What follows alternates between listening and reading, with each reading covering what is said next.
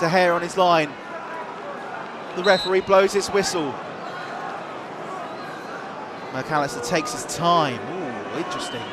Hasn't stepped up yet, has Alexis Mac Allister. Now he does. Steps up. Goal for Brighton to the left hand side of David De Gea. And you think that is that. And all three points will be heading home with Brighton. It's Brighton 1, Manchester United nil. Alexis Mac Allister taking what felt to be all the time in the world, but he stepped up and calmly slotted it to the left hand side of David De Gea, who dived to his right.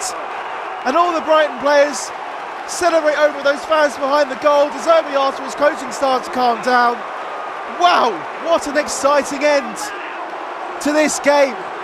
It's still not over yet, but it's Brighton 1, Manchester United nil. Mac Allister cheering towards his fans, telling them to come on. Tielemans with four goals so far this season. He's handing the ball to Maddison, who could be on 10 for the season if, he's managed, if he manages to get past Jordan Pickford. Has a couple of words with the referee. Looks to square up to his England teammate Jordan Pickford. Taking a current sip of water. Is he getting a talking to from the assistant linesman. Ball is placed down on the spot by Maddison.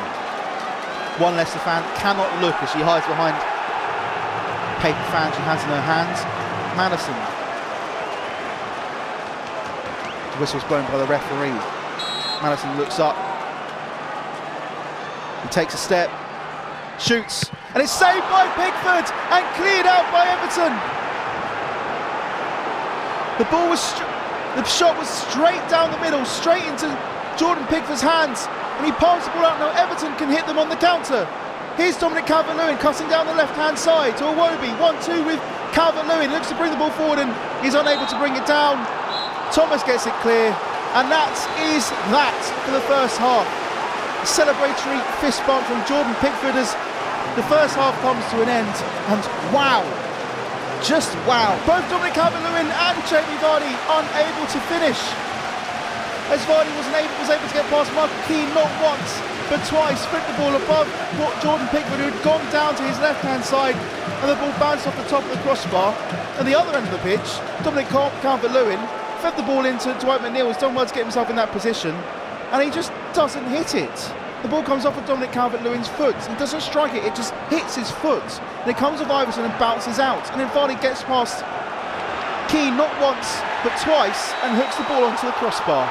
Absolutely fantastic stuff here at the King Power. Free kicks be taken by James Maddison, who's been rather quiet so far during this game. There are seven Leicester players looking to attack this. I think the ball being headed towards Jamie Vardy. The ball is crossing and looking to go to the far post. It ends up with Harvey Barnes just inside the box on the left hand side. He flicks the ball over to Vardy on the far side. It's cleared out by an Everton defender. No, it isn't. It's a goal. And Soyuncu gets on the end of it.